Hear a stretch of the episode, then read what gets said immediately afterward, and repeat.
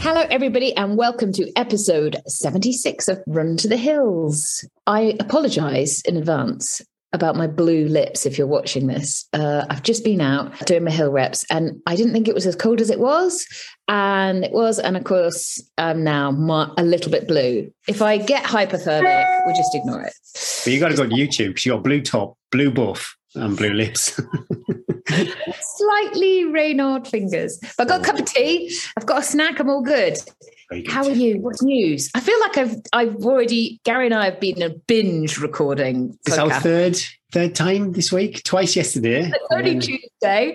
Um, oh come on, tell me then what have you been doing? interest.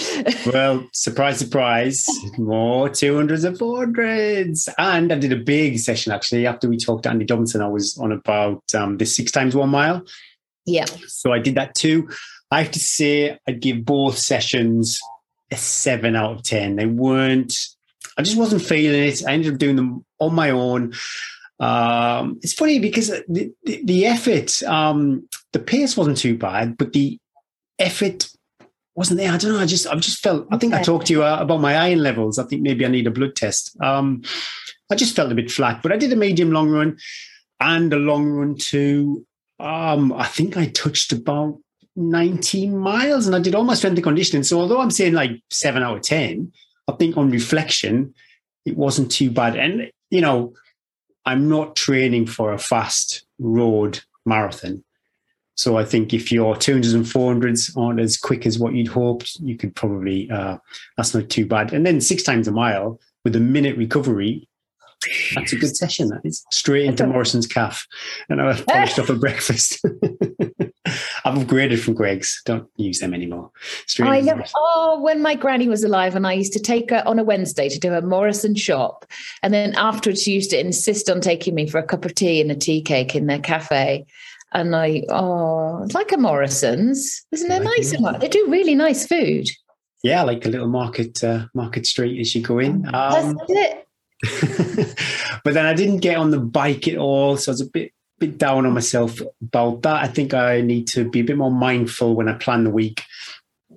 Um, but other than that, I think, like I said, on I felt a bit down about the workout, seven out of ten. But on reflection, maybe I got an eight out of ten for the I week. Would, I'd move it, but I think it's hard as well. One, if you're training by yourself, we're in the midst of winter, in the bleak midwinter, the races are quite a long way away. maintaining motivation and that extra push, I don't think you need it. I think you just you turn up, you do yeah. the session, uh, and you tick it off, and it's another one done, and you just keep. Well, the, the events I was training for with this um, Triple Bill, Trail Outlaws, Dark Skies at Kielder, where they've got a t- stupidly I didn't all three. On the Friday was the 10k on the Saturday was the marathon, on the Sunday there was a half marathon or something like that. So I was going to do all of them.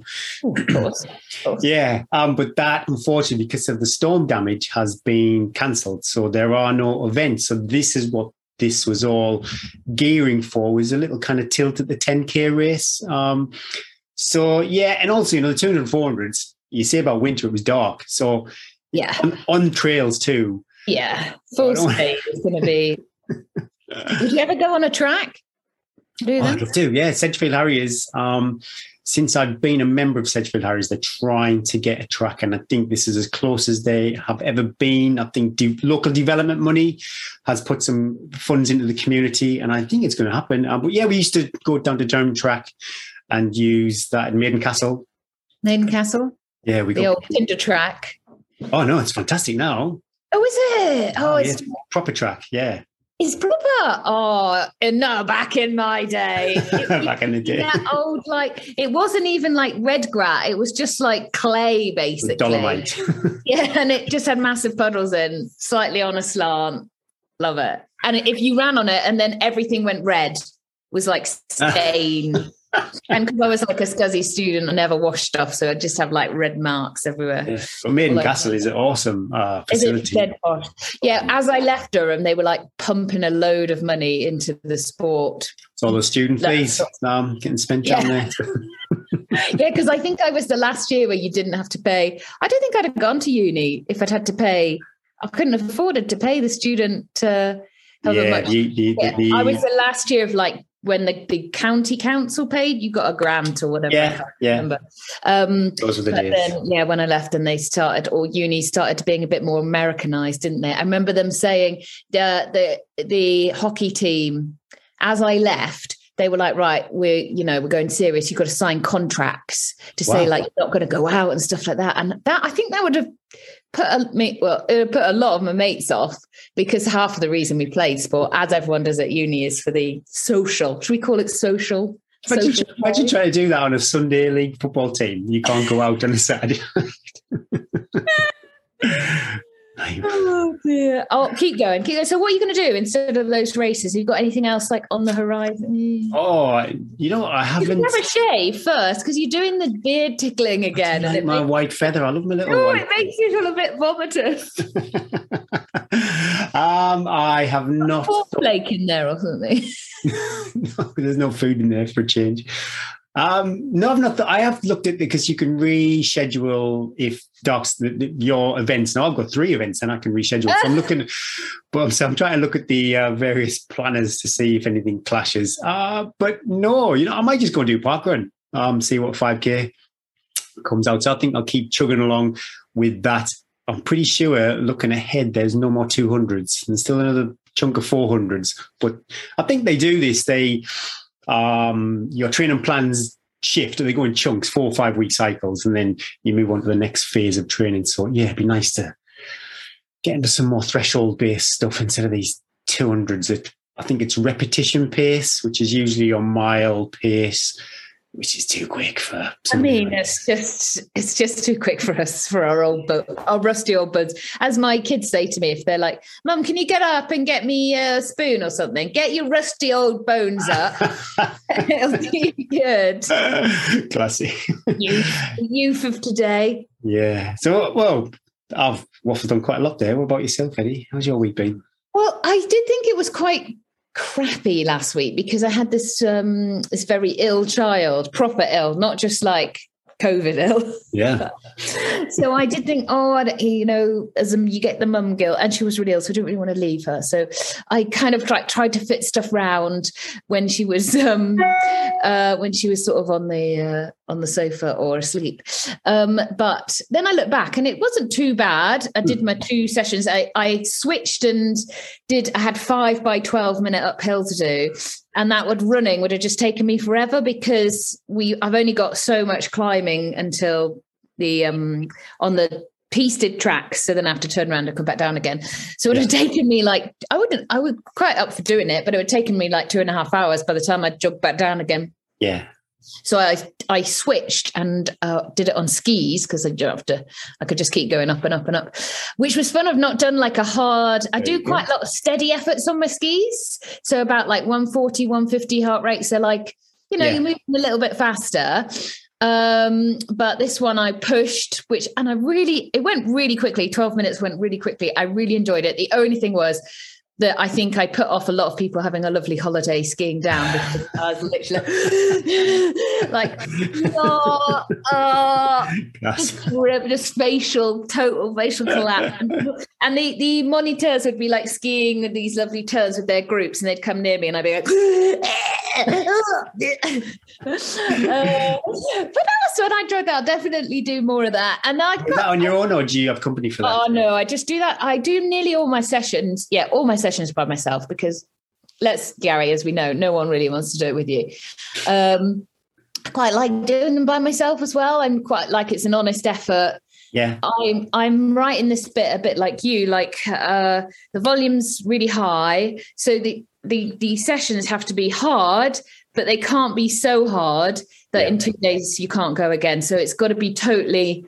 I wear my heart monitor for my sessions, so I I'm I pitch it and it's totally suitable for me. I feel like if you go with someone with a bit of fresher legs, you're going to go a bit too hard, or if you go with yes. someone who perhaps isn't used to doing it, well, they don't. They're not going to want to come with me anyway. So, uh, yeah, I do. Mo- I do nearly nearly all my hard sessions, but I try and find mates uh, for longer. The longer skis when I'm out for like four or five hours.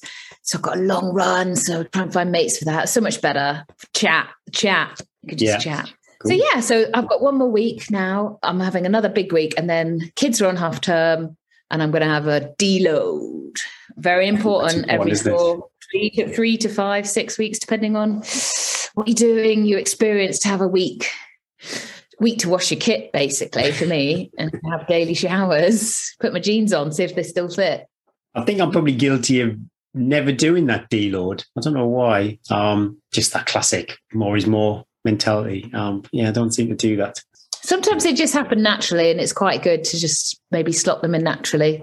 If you get uh, something happens in life and you just have to have, and you're like, oh, just just have a deload week. Important though, Gary. Yeah, you know, hundred percent. They all do. You know, I always say this. You know, when you see people after a big race and they're they're, they're running really hard, really quick. You think the these the, the, most of the professionals don't do that. Um, some do. I remember, is it Charlotte Purdue after she had a cracking run at London, and I think she was out running the week after, and I thought that was quite unusual for somebody who earns a living. Hmm. Um, being an athlete, uh, I, I, was surprised. I think maybe because we think because we it's not our full time job that we don't maybe deserve to like have the rest. But actually, if you look at a lot of people that train really hard, they're doing as many hours as sometimes a professional athlete. Um, and well, so, more if your pace is a lot slower. yeah, yeah, yeah. So uh, always, I think it's really important to plan and recovery. Yeah. Anything else you want to share with our listeners, Eddie? Well, I've done something mega that. Um, Does it involve a credit card and a computer?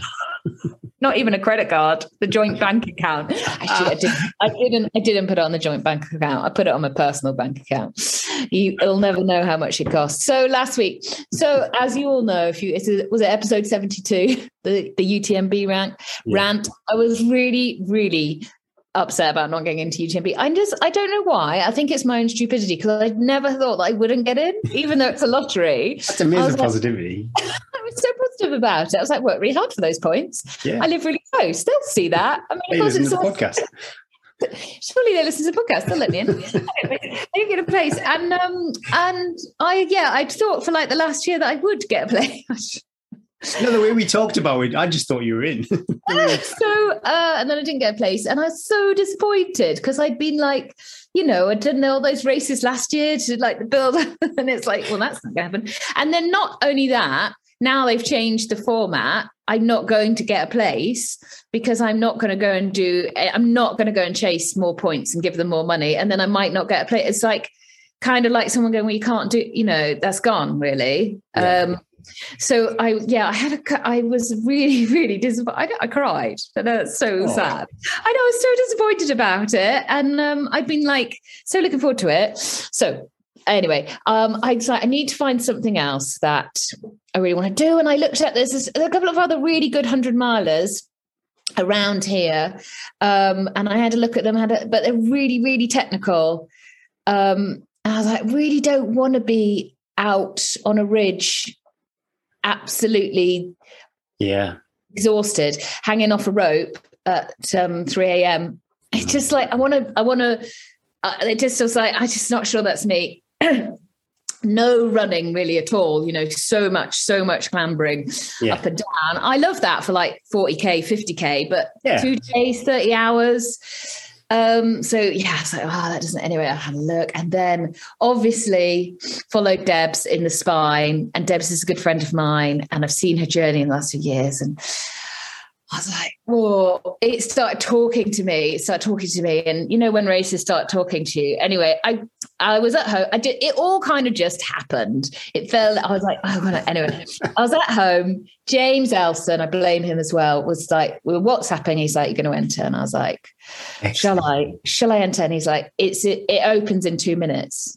And I was, well, I happened to be on my computer, and I was like, "Do I want to do this?" Oh so God. anyway, I I'd already got an account because I'd um, you have to set up an account to be like pre-approved to enter. So I already had that, and um, I just was like, well, you either you there's only so much thinking you can do about it. You're just gonna just do it, just enter. Well, yeah. The more I think about that race, I was like, Bryn, shall I do it? Bryn, shall I do it? And he was like, you can't do it. Oh, then enter, enter, enter, enter. Classic psychology. it's like you are awful in the cold you don't eat enough. I was like, yeah, but, yeah, but, yeah, but. So I entered, I then spent two nights afterwards in, I like hardly slept. What have I done? Oh my God, what have I done? What have I done? But now, you know, bit of, bit of time. Uh, I'm super excited, super stoked. I'm already thinking about my kit. I'm already thinking about my training. More money. I'm thinking about maybe the summer uh, doing a little bit of time on the course. So I definitely think it was the right decision. It's given me, I think where we are in our lives, Gary, is like, I kind of feel a bit like it's got to be something quite big to get my juices flowing nowadays. I, yeah. I, and it absolutely terrifies. I mean, I just, I can't even really actually think about it. I can't think about being on that start line because I'd just be like, I, I, can't, I don't even, I can't even, I can't even think about it. But uh, wow, it's going to give me a year.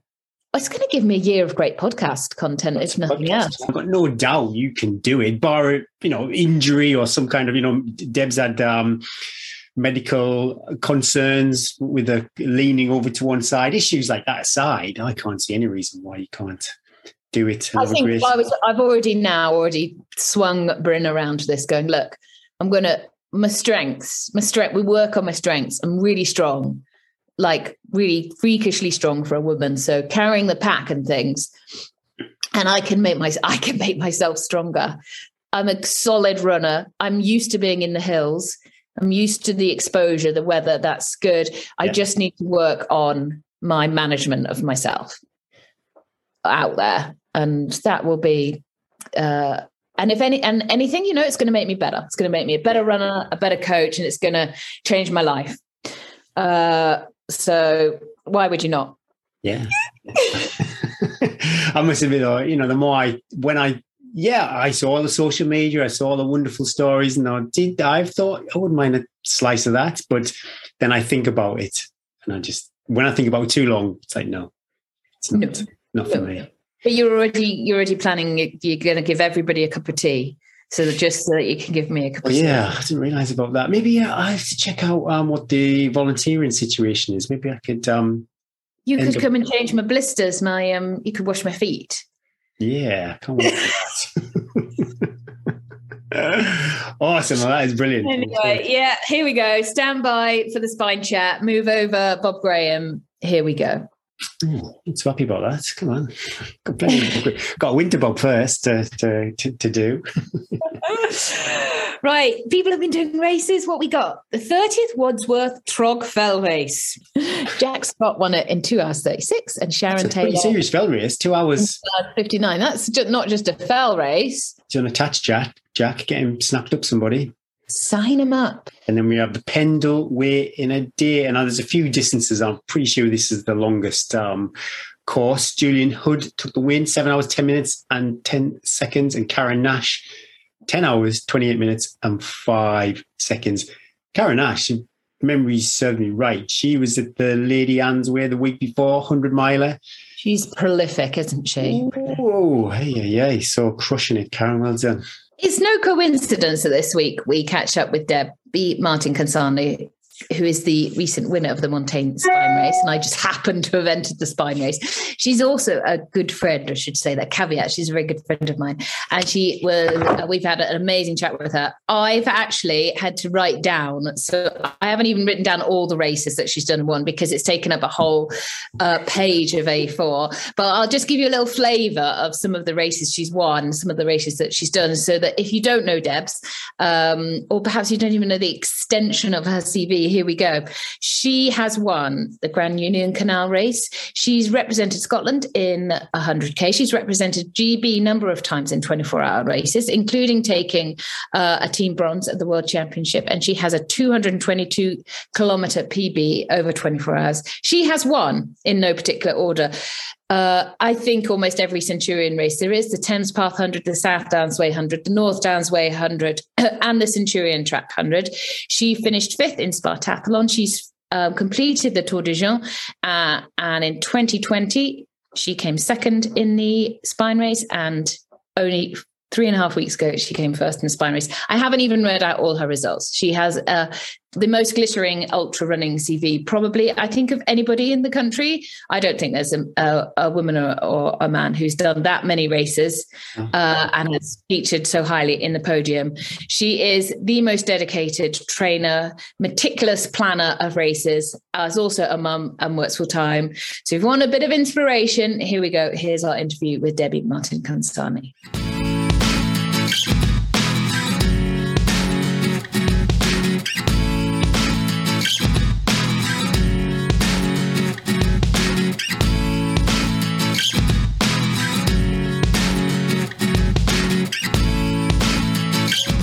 This week we've been super lucky to be joined by Debbie Martin Consani, fresh, three weeks out from the winning the spine race. Um, thanks for joining us tonight. How are you? Where are you? And have you been for a run today? Um, hi, thank you so much for having me on. I am in sunny Glasgow.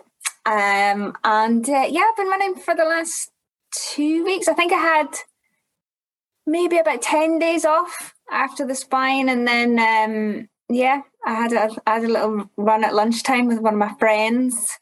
It's apocalyptic, usual Scottish winter. Um, it's one of those ones you come back from your run and you're just thankful you don't have to leave the house for the rest of the day. Yeah, was it complete rest? Ten days of absolutely nothing. Yeah, I, I was I wasn't worth a whole lot to be honest. Um, I had an issue with my back. Anyone who saw my uh, yeah. spectacular finish um, would know that I had, uh, but that that cleared up quite quickly. To be honest, um, the next day I was fine, and then the day after, um, just swelling, um, general mobility issues, eating, sleeping, and then I was straight back into work. Um, so yeah, I didn't really have time to think, and there was no burning urge for me to go out and then I went out for a couple of cycles and stuff, and then decided to go for a little run maybe about 10 days later. So, yeah, everything seems to be fine. I think uh, I'm still a bit tired and my heart rate's a bit high, but other than that, I feel I feel okay. I feel all right. If people don't know you, Debbie, I mean, it's a it's a travesty if people don't know who you are. But can you share just like a little brief summary um, how you found yourself on the spine start for the second year in a row? Your sort of like little brief running journey that led you there? Uh, well, it's not so brief because I've been running for as of what day we on? As of Wednesday coming, that was like that'll be my twentieth year since I went for my first ever run. Oh, wow. So I love, you know, the date. I'm not surprised, you know. no, date. I know. Do you know why I know the date? Because it was the day after my niece was born, and it was the first time I became an auntie, and I had the worst hangover in the world. Because me and my flatmates got really drunk because I became an auntie, and uh, oh, do you remember those days when you used to do stuff like that? Oh, like, let's celebrate. I know, I know. We got really, really drunk. Um, so I started training for a local 10K, which was the Glasgow Women's 10K, which unfortunately is no more um, uh, because some people I was working with were going to do it. So I thought I would just do this 10K and then I just got the bug. And it was just a natural progression where I went from 10K to half marathons to marathons joined a running club, met my husband Marco there, and uh, yeah, then I've kind of like really enjoyed being out on the hills more than just running around Glasgow. And I was doing a lot of kind of Munro bagging at the time, and I wanted to find something that combines my love of the hills plus running.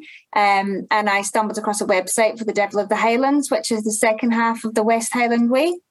Um, and then I just went along. I was absolutely destroyed at the end of it, but I was just, I loved it, absolutely loved it. So I think that was in 2006. So yeah, it's been quite a journey. Um, and I've represented Great Britain five times. I've run for the Scotland 100k team. I'm working my way through an amazing bucket list of experiences. Um, so yeah, I'm quite fortunate the the things that I have the the journey that running has took me on. I never thought in a million years when I couldn't run for a minute on that cold uh, February evening in Glasgow. Hungover. Hungover. Definitely had a cigarette at the end of it. Um, I never thought in a million years that running would have taken me on the journey that it has. So uh, yeah, it's been a hell of a ride. Were you in your twenties yeah. when you started, Deb? So because I have lots of clients that starting their running journey now, and I love the fact that you didn't come and go, oh, like you know, I was like this and this when I was eight and nine and ten and the fact that you and I love the fact that you've done you started with a 10k and you've worked your way up and you've done every year you've set yourself like another race another challenge and the biggest Debs won't say this um she probably put it on Instagram, but she wouldn't say it on podcast. But she has ticked off the most amazing bucket list of races. She must be the most consistent ultra runner in Great Britain. If Debs puts her name on the start line, you know she's going to turn up fully prepared with the best kit looking the best.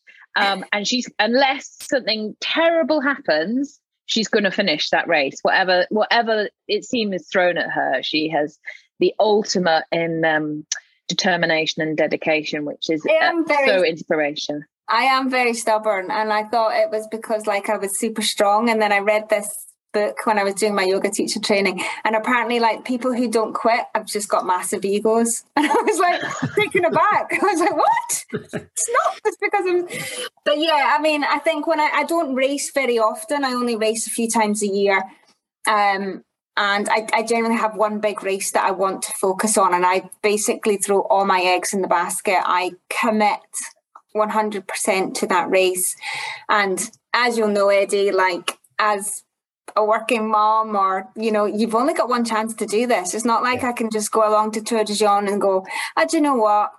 It's a bit hard for me today so i'll just come back next year. I just you just don't have that opportunity. So sometimes you know the result or the outcome has not been pretty but you know i've got there in the end because sometimes you've just only got one shot to do it and you've just got to grab it by you know, the scruff of the neck and you've just got to get on with it. Well, you did have two shots at the spine race, though. Why did they, Eddie? yeah. It's an excellent link, Gary. You know. I know that was seamless. You're like, yeah, that's yes, there, Debs. um, yeah, uh, the spine's obviously not too far away, and it's January, and there's nothing really happening in January. Um, but yeah, um, you know, I've, I've, obviously I did it in 2020 and I was supposed to do it last year and then COVID, the world went a bit sideways um, and um, so they just rolled over.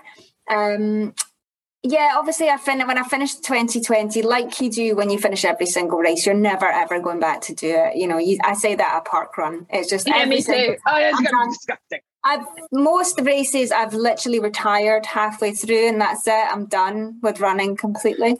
Um, so it wasn't like I finished the race and um, said, "Oh, I'm definitely going back," which I find really hard for people who've signed up this week because it's so close and it's still really raw. Elaine, Elaine signed oh, up again. Wow! Yeah, like, oh. you know, just to have that to still have that raw emotion and you know everything yeah and then to sign up a few weeks later. So there is quite a few that have signed up mm-hmm. again. Um, whereas i had a little bit more time to think about it. And it just you know i couldn't quite articulate why i wanted to go back. I just knew in my heart that i wanted to go back. And it wasn't because i felt like i need there was some kind of redemption. It wasn't yeah. like i was unhappy with my time or my position or how i performed or how i dealt with things because i wasn't. I was you know i was just really happy um, to get to the end. But I just I just knew there was just more in me. Um, and I just wanted to go back and give it my best shot, um, which was always my goal. So did, you find compared to 2020 regardless of the position, you know, you obviously first female this this time round, but did you have a better race? Did you did you kind of enjoy the process more? Yeah, much better. Much yeah. better. Um, I was still terrified, but in 2020, I was yeah absolutely petrified. Like I was crying before the start, and I'm not really a crier at all, yeah. but I was just so scared. And it was that great unknown. And the fact that, you know, self management is not my forte. I leave everything too late. Um, I get myself in some awful mess because I just don't look after myself properly. So I think going into it the first time, it was that great unknown. And maybe I was so scared the second time because I actually knew what I was putting myself in for. And the fact that you just can't prepare for it, you can do as much prep you want for the race, but it's just like you learn on the job. you just have to deal with things as and when they pop up, and you can't prepare for half the things that you have to deal with. Um, but I think I was probably more relaxed. I didn't feel under any pressure at all. There was some blockbuster names there, and yeah. I thought if I had a really good day, I might complete the podium. Or, but really, I was just racing or running. You don't really race the spine. Um, I was just, um, I was just doing it for myself because I wanted to just have a better experience. Um, and yeah, it was. I, you know, ninety five percent of it, I was just really happy and really content. Um, there was a few like cracking low points, um, yeah. as you'd expect there to be. Um, but most of it, I was just really happy, and I think going away from it, um, you know, I'm really happy with my time, and I'm super happy I won, obviously. But I think for me, just to go away with that amazing experience um, apart from like the last section was not so amazing with my back. But I think um, on a race of that scale, I think there's always going to be on the final day. There's everyone's going to have probably that one major debilitating yeah. problem, um, whether it be mental, emotional, mechanical. Whereas the first time I did it, it was my shins. I had tendonitis in both my shins, as did a mm. lot of people because they were pulling their feet out of mud for so long and that was like really debilitating in the last day as well. So this time it was just my back. If I was to ever go back, which I'm not, by the way, I'm just saying that right now, um, there'll probably be something else on the final day. You know, I think everyone has just that one thing that's really, really hard in the latter stages. But yeah, I think overall, I just had a much stronger, a stronger performance, and a really um, a much better experience. But most of it was down to how I dealt with it mentally and emotionally, rather than being physically stronger. I think um, is it Sabrina uh, p- pulled out? Oh my goodness, would it have been the Monday or Tuesday? Yeah, and you found yourself in the league. Did, yeah. did you? did you, but did your all of a sudden you were like, my goodness, I'm in the lead, and you did you have uh, kind of a mental shift in how you were thinking about the race? Yeah, I think I did initially because you had that major excitement. It was just like this boost of adrenaline where I was yeah. like, oh my goodness, I'm I'm leading the spine race. What is going on? But it was also really unsettling because it wasn't a position I expected myself to be in at any point in the race, yeah. let alone being there Monday. at Monday lunchtime um, and then spending three days running scared. So it definitely wasn't the position that I wanted to be in. Um, and I got myself into quite a little bit of a pickle because then I was like, well, where is everyone else? What's everyone doing? I need to keep moving. I need to do this. I need to almost like start racing. And yeah. it took a good 24 hours of me kicking my own head in to um, just have a firm word with myself. I was going up High Cup Nick on the Tuesday as the sun was setting, and I was literally speaking to myself in a weird kind of, you're just having that stern word for myself because I was out here to do the best I could. And I was doing the best I could, and nobody else can change that for me. Yeah. And I just had that mental shift for about an hour. And when I was going down into Dufton, coming off High Neck, I was just like, I was just really happy because I'd finally pushed over that barrier that I'd set for myself. Did you, you said, you know, you're doing your own race, you're not really thinking about other people, but did you have any intel? Was somebody kind of saying, oh, um, no, it's, it's really nice because the race, the volunteers actually don't give you any information unless you specifically ask for it. Ah. Um, so I remember last year when I was coming off Crossfell and I phoned my best friend Sharon, um, and uh, she was just like, "You've got no idea how well you're doing, are you?" And I was like, "Nope." And she's like, "Well, you're in." I think I was in like seventh or eighth at that point. point, and I was I had no idea, um, because I didn't want to have any information. You know, there's nothing worse than you're in an ultra and you're just doing your best, and yeah. it's quite early doors, and people are like, "Oh, you're eighth women." Yeah. well, like it makes no difference. And yeah. uh, I didn't really want any information because I knew I was doing the best I could and I knew I was moving the best I could. And um, yeah, so I wasn't really sure of. I remember there was one point where I was coming into the last checkpoint and there was a guy out with his family and he was like he brought flasks of coffee? And he was making coffee. And he was giving me updates on like the carnage ahead. And he was laughing. He was like at this rate you might actually win it. I was like what is going on? What's happening with the boys? Um, so yeah i was i wasn't and you can follow it on a tracker and stuff but i didn't even have my phone out. I didn't even take a picture eddie. This is i wondered this only today debs. I was like did? I haven't seen the picture. Because I WhatsApped you all the time and I didn't expect a reply, but I remember the first time you did it, you were more on WhatsApp and you were a bit more, but of, I you didn't, and I was proud of that because I was like, I didn't even switch on WhatsApp until laser focused. I mean, that's I'm proud of that. You have come such a long way. It's quite easy to like sit and. Ch- I saw people in checkpoints who were like updating Facebook and phoning their families, and you know, I phoned Marco a couple of times. I phoned my mom um, because she gets so distracted. And it was the first time I've ever phoned my mum in a race because I can't oh talk to my mum without getting like. How did she cope with that? She's poor mum. Was she crying? No, she was totally fine. Um, but um, I can't phone my mum during races because um, I just she just makes me too emotional because it's your mum, right? And um, I remember. Did she say like mine, going, "Well, you put yourself through it. It's your own choice to be out there. So just she's, she's much nicer than me. Um, so yeah, and I just I didn't go on WhatsApp. I didn't go on any social stuff, and it was good because I was just in my own little bubble. Mm, mm. And I just I knew like work is always chaotic, and I thought if I'd like switch on something and see like yeah. a work thing, then that'll be me for like or. Yeah. Yeah. So I just like completely shut off from everything and it was a good place to be because there's not many times now that you can just like you know i'd be lucky if i'm away from my phone for like half an hour. You know it's um, so it's actually quite nice just to not have that contact. And i knew if there was a problem or something then i would know about it. It wasn't like i didn't have access to my phone or message. I just cut off like um, anything that would just distract me to be honest. I knew that if i looked at it someone would give me information that i didn't really want as well so but it was nice to read all the messages at the end. yeah. I think everybody likes it when they go somewhere and there's no phone signal and you just have that moment of kind of peace and quiet. It's it's, it's awesome. Yeah. But then when you go back into a signal and your your phone starts pinging uh, left, right, and centre. I've never experienced this. Any hallucinations over the race? Oh yeah.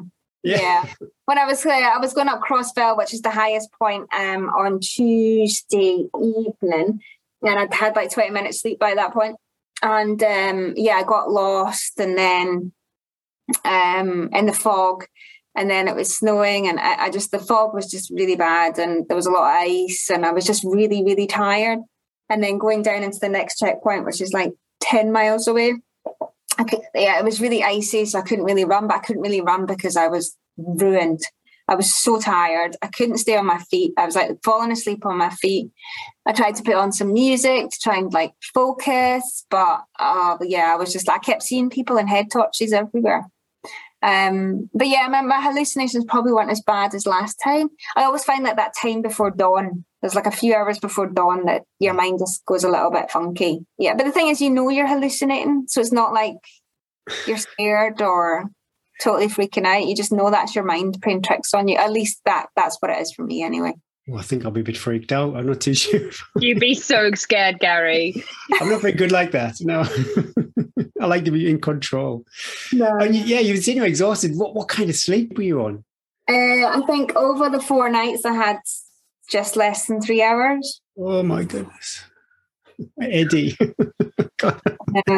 but to put it into perspective, like I love an eight hour sleep every night. I need to be in bed by 10 o'clock and I'm up by six. And that's yeah. just, I have quite a normal sleeping routine. So I'm not like, I'm not like Maggie Thatcher and I can live on three hours sleep and stuff yeah. like that. I'm just, um, but when you're in that environment and, you know, it's all about forwards momentum and you've got adrenaline and you don't yeah you don't really get sleepy tired. There's bits but when you're tired you you crash like you've never crashed that hard. Um but yeah so many people do it and they have like really good night's sleep and they do well within the time frame. And probably if you were sleeping more you would move faster when you were awake. So it's yeah. kind of swings and roundabouts. Um I don't know how it would work. Um, I know in a lot of these kind of, they're not multi-stage, but let's just say they're over a few days. A lot of people will concentrate more on the sleep and then they're moving faster when they're awake. Um, I just go for the scrimp on sleep thing. And of course, I knew Elaine wasn't too far behind me as well. And um, I think she was sleeping probably about the same schedule as me. And there was one at Bellingham where I just, I was there for three and a half hours and I was trying to sleep and I couldn't sleep. Um, it was just freezing. And then when I left there and I started out on the Cheviots, I, I had to just stop and get my bivy out and sleep on the side of the hill for 20, 30 minutes because I couldn't move. so yeah, you spend a lot of time trying to sleep and then you get really frustrated and then you move and then all of a sudden you're just like dead on your feet and you need to sleep and you just you started just eating into time um that way. Last one for me, Eddie. Sorry, I've hugged all these questions. I'm enjoying this so much. Did you, um, again, I, I, have in the past when I've raced over, say, 24 hours or 100 miles, but with some of that is, did you find you'd buddy up with other runners for, and, and share share quite a few miles with other, other athletes?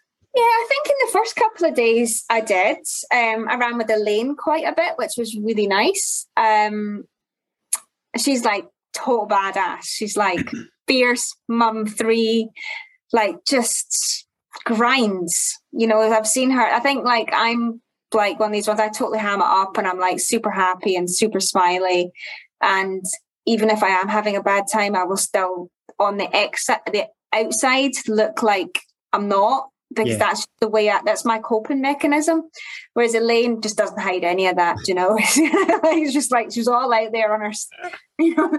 Um, so there was bits of it. She just looked like she was really not enjoying it, and she kept saying like, "I'm only doing this because I don't want to come back here again."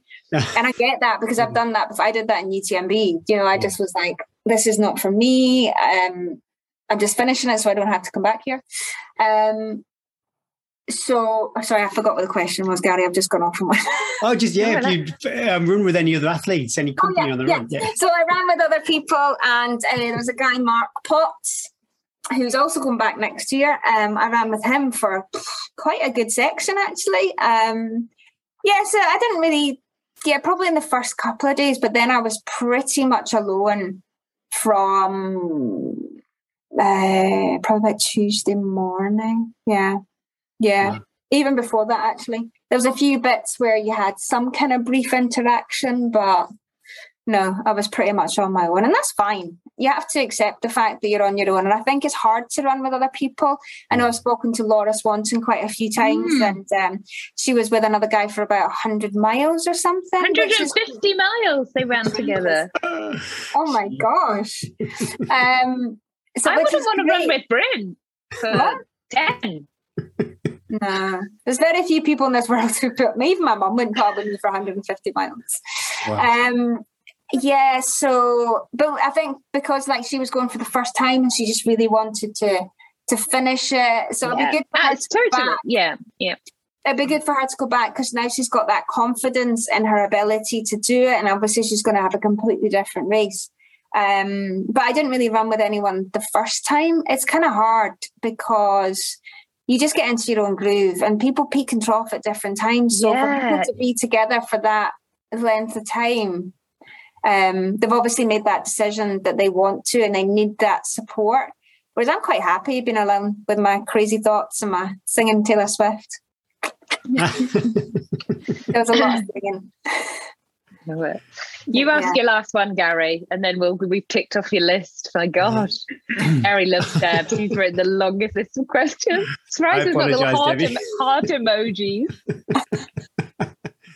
Was there a particular part of the route that you least look forward to? I never want to see Crossfell ever again as long as I live. I mean, I don't even know why people go up there. I mean, it's supposed to be like the I think it's the highest peak outside the Lake District, so okay, yeah. um, it's not too far away from the Lake District. And they've got a weather station on it, which just really sums up how crap the weather is up there. But it's just horrible. It's desolate. It's just a horrible place to be. It's quite bleak. So um, I'll be quite happy if I never see that ever again. Yeah. Were you less anxious? Because I reread your blog from the first race couple of days ago, and your anxiety comes through quite a lot of it about going up on well the, the, the river crossings and the and the high cross and the high crosses. Um, were you less anxious about I those think, bits? Yeah, we didn't have the same elements. I think my mm-hmm. anxiety mm. from the first one is because I'd just come out of the back tail end of Storm Brendan, which was hands down the most horrific conditions I've ever run in. And yeah, so I knew I was going up Crossfell and I knew it was like snowing and there was a lot of snow. There was still a lot of wind.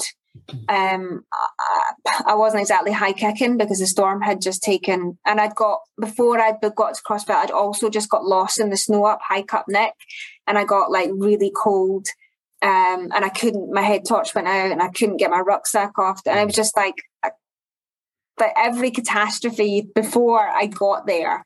Mm. Um, so yeah, I was really, but sometimes like um, the things that you're really worried about are the things that are actually always fine. Yeah, absolutely, totally fine. Because when I was like looking at the weather forecast and the lead up to the race, I just kept thinking, right, the storm's going to hit on Monday night, and that's when I'm going to be going up Schönerfeld. And my anxiety was like, I don't really suffer from anxiety in everyday life, by the way. It's not like if you suffer from anxiety, don't go do this fine. Um, but um, I knew that I was going to go up Schönerfeld and it was going to be the storm. But what I hadn't factored in was the storm was going to hit way before I got there. But because I wasn't going up high, I thought I'd be fine. Whereas the you know most of the storm hit before I'd even got there. Yeah. Um, but yeah, so I think once I'd gone up Crossfell, I just after the storm, I knew you've still got 100 miles to go, but it's almost like you've just really, you know, you broke the back of it. To yeah. be honest, you've got through so much to get there. Um, but yeah, I mean, when I did it in 2020, it was so good having Sabrina ahead of me because, like, we all know Sabrina's like proper badass. And I knew she wouldn't be sitting in Dufton cowering away from the storm. She was way up there with her plastic poncho on. plastic um, poncho, La Sportivas. Yeah, she was just like straight in there, and she would have been storm? sitting in Dufton, like texting her husband saying she's too scared. so it was actually really nice to have that. But yeah, I think um, we didn't have the same external factors to deal with this time around. I think we had um, the bad weather the winter weather, shall we say, was more front loaded. So rather than mm-hmm. Monday, mm-hmm. but once we knew we got into like the Wednesday and later on in the week, it was optimal conditions. And um, I think the way that my race unfolded, because I was that little bit ahead most of the time, I wasn't going into the checkpoints in daylight like I did last time, which was just mm-hmm. like when daylight is so precious, the last thing you want to do is like waste three hours of it sleeping and eating and repacking and um so yeah, I, you know, I was still really nervous. Like I couldn't eat on the Saturday because I just felt so nauseous, and I was still terrified on the Sunday. Um, mainly because it means so much. You know, fear's not a bad yeah. thing. It's no. not. I don't do these things because I'm fearless. I do these things because they literally terrify me, and that's why I want to do them. You know, if it doesn't put fire in my belly, what's the point? Yeah. So, um, yeah. So I was still really nervous. I just didn't have the same level of fear, but you know, it's still very, yes. it's still like, very prominent. At the end, can I just say as well? I've watched the video where you see your mum at the finish, and you go, "My mum's here." And I'm like, the kids are like, "Why are you crying, mum?" Like, Steph's mum was there, and they hugged, and so emotional. But then you do this amazing interview. I don't know if it's still up on the Montane Facebook page, but you talk. I don't know who you're talking to, but you talk about. I don't even know if you've had a shower when you do this like five minute bit bit to camera um, about being really content out there when i think he asks you like were you really happy? How did you cope with the low points? How did you cope with the happy points? And you were like you know i was just really content to be out there. And i've really thought about that. And when i've got sometimes when i have to go out and it's like three hours in the snow and i'm like oh i don't want to do it. But then i think of you debs and i'm like I don't have to be happy. I don't have to be like, oh, this is great. This is amazing. I'm really enjoying this. I don't have to like hate it either. I'm just going to go in my Deb's, it's my new thing, my Deb's like content zone. I, I, I like being here. I'm, you know, I love training. And so just, just be content. Can you tell us a little bit about that, yeah, that sort of headspace that you found? Um, yeah, I mean, I think that's the best you can hope for in a race like that is to be content, right? Because you know, it's really tough. There's so many factors. You know, it's a long way. You're carrying so much. There's like 16 hours of darkness. The underfoot conditions are horrific. But, you know, you've got to remember you've paid a small fortune to get there. You've trained through some really bleak conditions during the winter. You know, I was going out on my local hills, which are almost as awful as the Pennine Way on a Saturday night when I just wanted to be in my pajamas watching Strictly. You know, there was just that I'd put myself out there to do that. You know, the kit list costs a fortune. You know, you're going away and you've got all the work to do and you're leaving your family. So I just don't see the point in being out there being miserable. Like, why would you do that to yourself? Why would you spend all that money, train so hard for you just to walk about like really not having a great time. But it's un- also unrealistic to think it's going to be the best time ever because it's the spine and it's a Pennine and it's January. And there's going to be a lot of misery in there. But so you're not going to be like really positive, high five in the crowds and, you know. When there's but, a camera, when there's a camera, you are. Yeah. Oh, yeah. You got to have yeah. yeah. yeah. I know. I mean, I was just genuinely quite happy um, because, yeah, I wasn't like really having the best time because there's, you know, I had like sore back and I was carrying all this stuff and I was soaked to my knickers and stuff like that. But I wasn't like thinking I'm having the most miserable time. So mm. the best you can hope for is, like I said in that interview, is to have like a neutral mindset. So you're just like, you're neither positive, but you're not negative. You're just here and you're just doing the best you can. Um, so yeah, I think that's the best that you can hope for. And I was quite content. And it's so easy to start thinking, oh, 10 miles to the next checkpoint, four hours till darkness, four hours till dawn. And, you know, it's so easy to think, oh, I've still got 100 miles to go. Or um, when you're in a race of that scale, you can't keep thinking ahead. You know, like if you're in a marathon, you're like, oh God, got, I'm only mile eight and I've got 26 miles to go.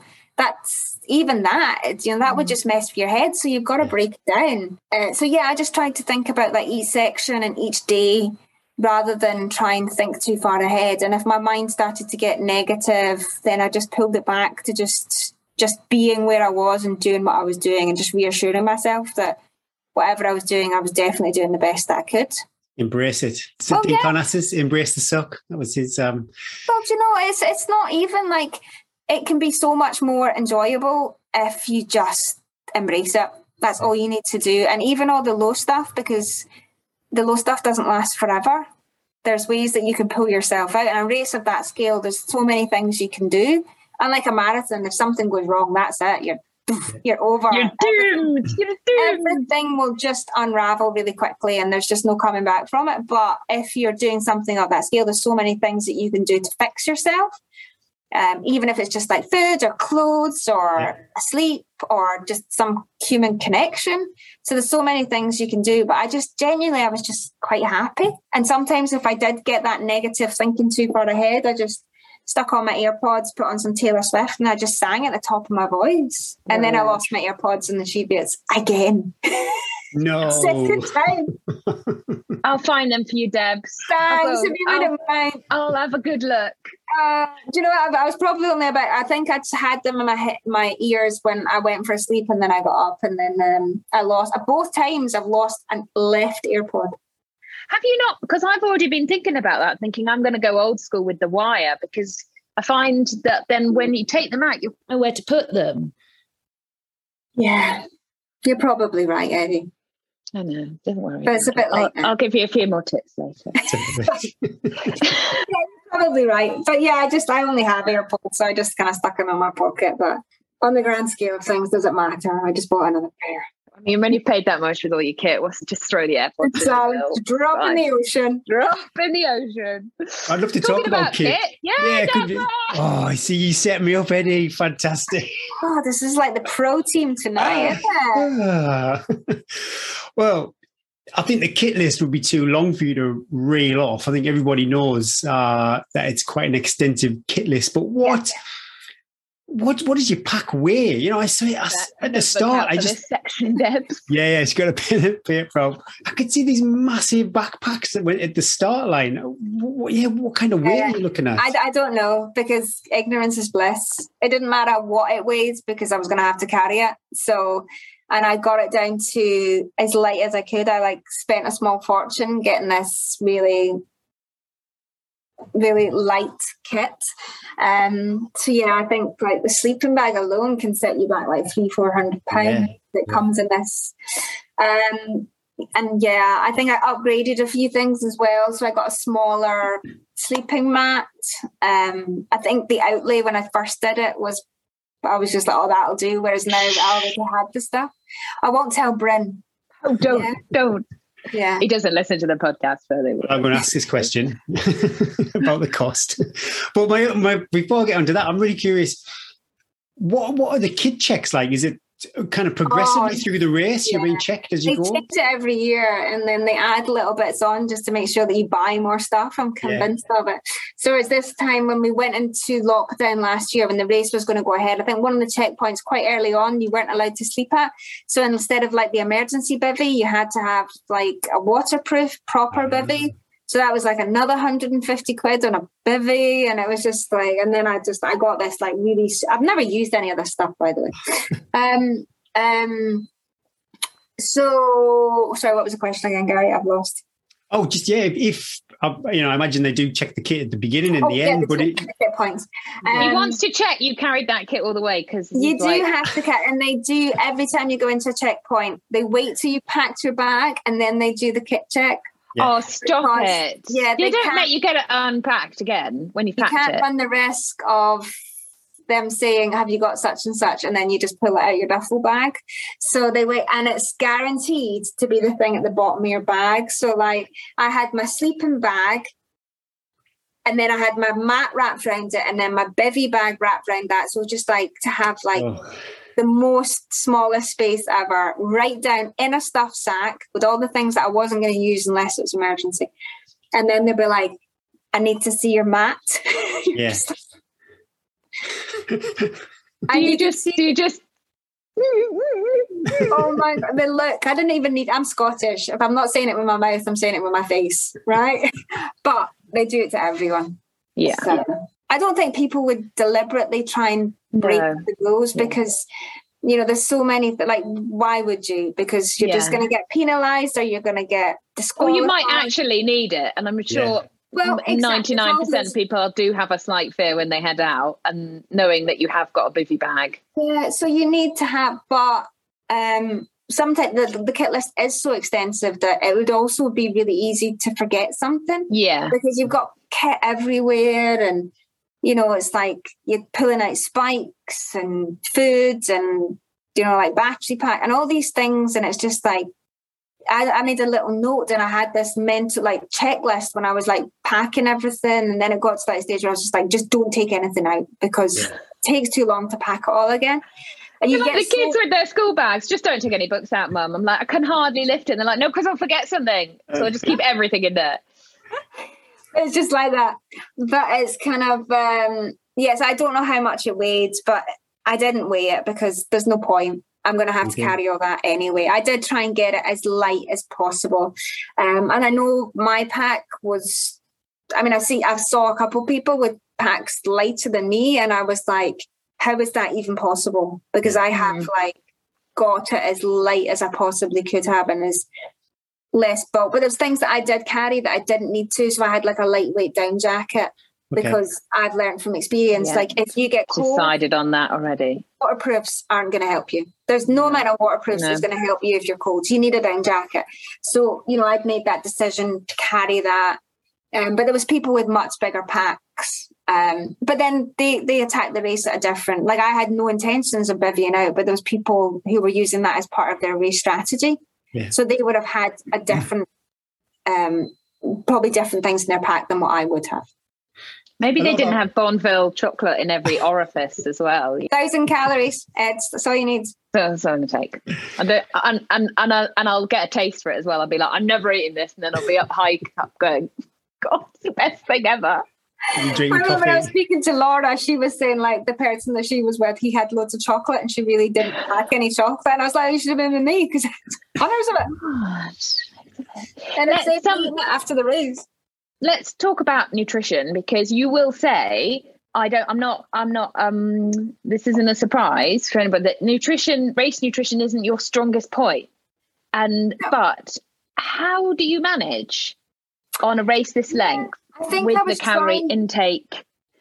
Yeah, I definitely I would have been eating more if I was sitting here working all day than what I was when I was out there. I don't yeah, but even like I can't eat loads at the one time as well. So I would have like a bowl of soup and some bread or some lasagna or a bowl of pasta. So it's not like I was going into checkpoints and eating loads. I was making more of a conscious effort. So I was trying to think on an hourly basis or every six miles. Um, so I was trying to eat more than what um I don't think I need to eat that much when I'm on the go, to be honest, compared to Mm. a lot of other Mm. people. Um, I remember I was running with a guy last year and he just had loads and then he started going up the hill and he was totally bonking. And I was just, I was like, he was a big guy, whereas like, yeah, I just think, small. you know, it's probably harder for people who have bigger frames and have to take in more calories. Um, I was trying to be more aware um, and try and eat a little bit more, but yeah, it was still, it was, but the thing is, like, you actually crave like hot, savory foods, mm-hmm. you know, so the idea of having like soups and stews and lasagnas is all the things you really want. You don't really want to eat bars of Bournville that are frozen and I'm probably going to take your teeth out. Um, so all the normal things like gels and sweets and sweet things, you don't want any of that stuff. So I was trying to eat like snack bars. Um, how long could you eat gels for? You know, over days and days. It's I don't think I could do it. Yeah, but sometimes if you're just like that way where you're really just too far gone and you just need a quick fix. I did mm. have a couple of gels in my pocket and I did take the couple um, because I knew at that point I just needed something just to pull me around from whatever, you know, even if I'm just like falling over or, you know, just stumbling a bit, that's when I know I just need a little quick fix of sugar. So I did actually take a couple of gels, which is, yeah. The most you've taken since 2016. I did the whole of the autumn 100 on gels only. So I just proud of you. I just like there's I've just got to the stage now where I just I don't even bother. Why mm. am I even? I just like go with so much food options and I just don't eat them. So now you I'm just, just I'm, like, I'm just not. Yeah, I carried uh, three cheese sandwiches for about 150 miles on the Pennine Way before I'd been. Oh, I'd never been a cheese sandwich. no, what a waste. Eh? Go and find that bin, Gary. They might still be there. Yeah. Is, is, there a highlight snack? Is there a highlight snack of the whole race and you're like, that was the best thing? Oh, Eddie, wait till you get to Alston and get the lasagna. Is it just amazing? It's like Heaven. angels must make it. Surely there's angels at Alston. Alston ah. Lasagna has its own Instagram account now. No. Have you set that up? No. Probably got more followers than us. They oh, they have a veggie version and a, ve- a meat version. And my mom, because I did that interview at the end when someone asked what was a highlight, and I was like the lasagna. And for like two days, my mum was like so happy because she thought I had meat lasagna. Like you've had the lasagna, and I was like, yeah, mum. And she was just like, oh, oh. She's like, at last you can come round. We can have a proper roast. um. So yeah, the food's actually really, really good. The food's really good. Can you good. take any food from the checkpoints out onto the hill with you, or have you got to carry all your? Um, uh, I'm not quite sure food? it's transportable. To be honest, it's not like no, they've got that like, lasagna gets. Yeah, but apparently one guy had eight portions of lasagna this year. You'd still be there, Debs. I've got you down for nine next year, Eddie. Nineteen. Eddie's, Eddie's still there. It was all going so well. Just scrape it in. Yeah. But the food like is so good. And it's just like you know, they'll be like, "Do you want some rice pudding?" And you're just like, "Ah, that's."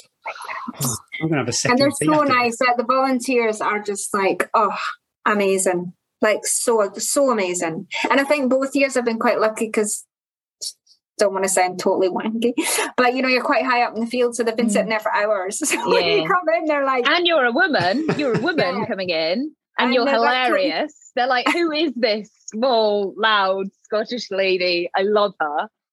I know, singing Taylor like, Swift to herself. And yeah. I know, I've got like a whole audience. I'm like, oh, hello.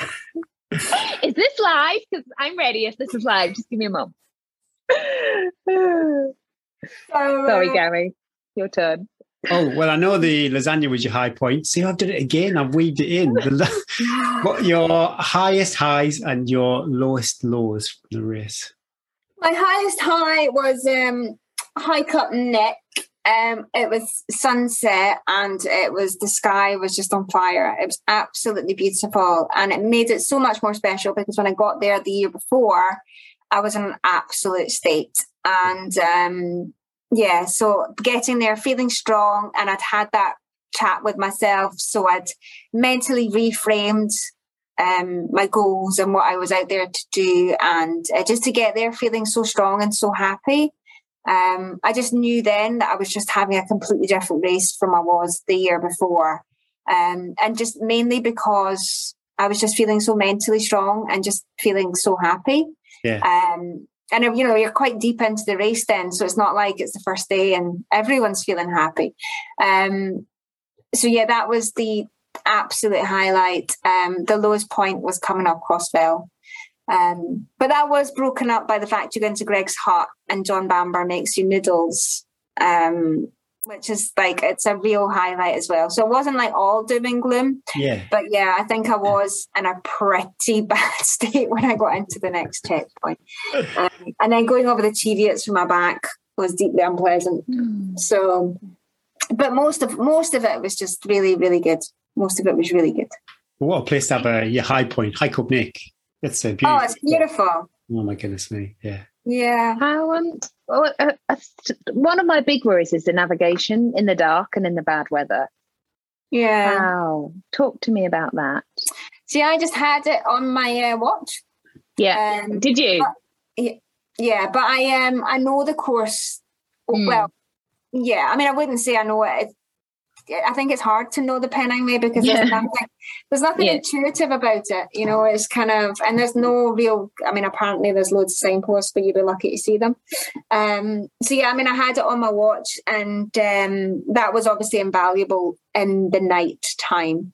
And I bought myself the new Garmin Six X Pro, um, which I think has now just been superseded by the Seven. Yeah. Um, but the fact it's got like really good maps on it, the battery life, I only charged it a couple of times. Whereas, How did you get the whole route on Strava? well, so This is big questions now. We're going deep, so you know. it was literally the highlight of my week being able to upload. Mine too. It's just like the most beautiful Strava thing I've ever, Ever. seen in my life. Ever. I I'm amazed you didn't break Strava. How you did So that. I wasn't sure it was going to work because I think like the old Garmin's used to like freeze after like 100 hours or something. So I wasn't convinced it was going to work. But what I did is um, I had all the maps in sections. So I think you can get the full the full race in one GPX, but it's not too accurate. Okay. So I just uploaded them in like the five, six, I think there's like six different GPX. And then I just let it run. And then I would just go into navigation, switch on the next section. Yeah. What I did do is when I was going into checkpoints, though, I would stop it and resume later because the GPS inside building goes absolute haywire. I learned that in Tor des Géants, and I think uh, it put on like 30 miles onto the course or something. It just went Mm. crazy. So that's why when I went into buildings, I stopped it and then pressed resume later. And then obviously when I uploaded to Strava, I set it as a race. So that's kind of, That's right. Yeah. but um, yeah, it was quite nice to have that that file. I love it that you talk about like I was totally done. I couldn't get my gloves off. You know, I was absolutely ruined. But always resume later on the watch was able to be pressed. I'm so impressed you didn't d- save the activity or something halfway. Oh, I don't know how. I mean, One guy I did, Mark, who I did, he'd done that by accident. and He was like, gen- he was genuinely gutted. I'm sure he's over it now. But I You was, could- um, I'm gonna need bulletproof. Everything else, you know, I'm I'm sure I can work out without asking you. But this, I will need bulletproof. Uh-huh. It's so important. It's so important. it's so important that you've got that. so you didn't use, you didn't need any a map. Did you use a map at all?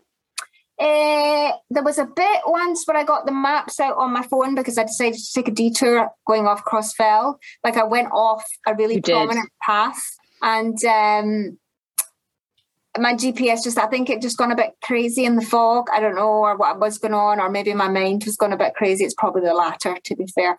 And I just came off, and then I just couldn't get back on it. And I was just going round in circles, climbing barbed wire fences, going down by the river.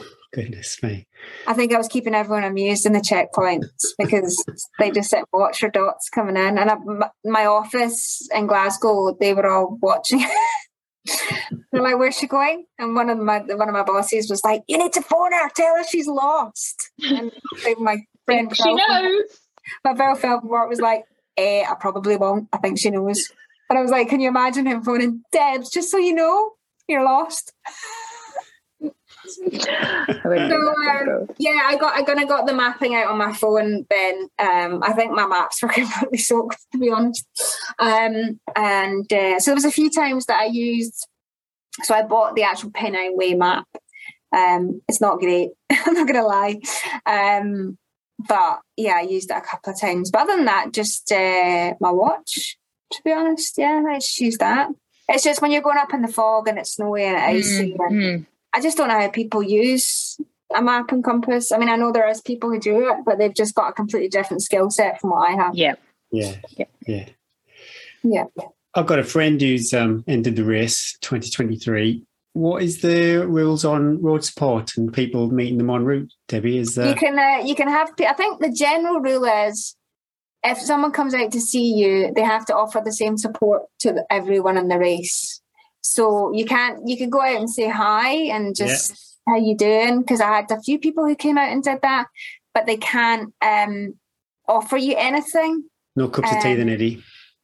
Uh, but you can if you came out and gave Eddie a cup of tea, but you would have to give all the runners that you see around there. So it's not like you, you might want to Hmm. check that by the way. But I remember like Mike Halliday came out and he um he came out the year before and found me going around a golf course because I'd lost the glove and it'd blown away in the wind. so he came out this year and he brought like a bottle of Coke and something else. And he came out and he's like, Yeah, do you want a cup of Coke? And I, oh, that'd be brilliant. And I had to stop myself. I was like, Oh my God, I can't take it. And he was like, you know, and I was just all those things that you just forget. But then there was a guy at the end of the road who was making coffee for everyone. But then that's fine because he Mhm. hasn't come out specifically to see me. Ah, So yeah, you can accept things from people out in the course, but you can't have actual someone coming out supporting you specifically. noted. I'll write that one down. But you can go out and see her and say, "Hi, Eddie, you look amazing," and you're totally crushing You it. look so good, Eddie. and you're you look- so on course record pace. This could be the first time we actually meet, though, Eddie. It'll be quite And I'd be like, I don't, I know the voice, but There's been some, you know, at the end, uh, the photographs of you with the heavy tilt. Mm. Was that because sometimes, you know, we say, I think I saw with Damian Hall, he had this heavy lean, and that was more, I think, hydration um, Yeah. kind of caught up with him. That was different for yourself, though, was it? That was this. Yeah, I think so. I remember when uh, before I was going to the last checkpoint, Summit Fever Media, who were doing the filming, the Matt was like, "Are you drinking enough?" And I was like, "Why are you asking me?" And he's like, "You're leaning a little bit." And I was like, "You're the third person that's told me this." I was hoping it wasn't true because I didn't feel like I was. Yeah. Um, and obviously, the medics had found out I was leaning, and they came out to find me to just check that I was compos mentis, and I was. Well, as you know, You know, as together you're going to be at that stage in the race. So um, I knew I was mentally okay, but I had to make that really conscious effort to be like super happy and super together and answering all the questions. like when you go home and you're younger and you've had too much to drink, and you're like, yeah, and I'm going to talk in a really straight sentences and I'm going to walk in. a- So I was doing all that. And then when I got to the next checkpoint, the medics came out looking for me and they were like, we need to film you walking. And I was like, oh God, this is not. And it's like, you've only got 26 miles to go at that point. Um, so yeah, when I said to Matt, he was like, You're leaning, and I was like, Oh no, I don't want to finish looking like Damian Hall. And obviously, I wish I looked like Damian Hall when I looked at the picture. Um, no, But I so wasn't much aware- better. I wasn't aware that I was doing it. And now, when I look back at some of the pictures and some of the footage, it happened way earlier than I ex- thought it had. So it was quite prominent from like the Wednesday, whereas I thought it was very much a Thursday thing. So, um, yeah, when someone had pointed it out to me, I was probably slightly leaning. And then when I look at some of the videos, like my rucksack was really weighted to one side okay. and I don't know whether, but um, I spoke to um, Dr. Nikki Ligo, who's like very, very, very smart woman, and uh, she helps out quite a lot of the race, and she's familiar with this, and she's doing a study to try and find out why this happens. And on day one and day two, I had a tracker on my left shoulder that was digging the whole time, and I kept like moving to stop this tracker.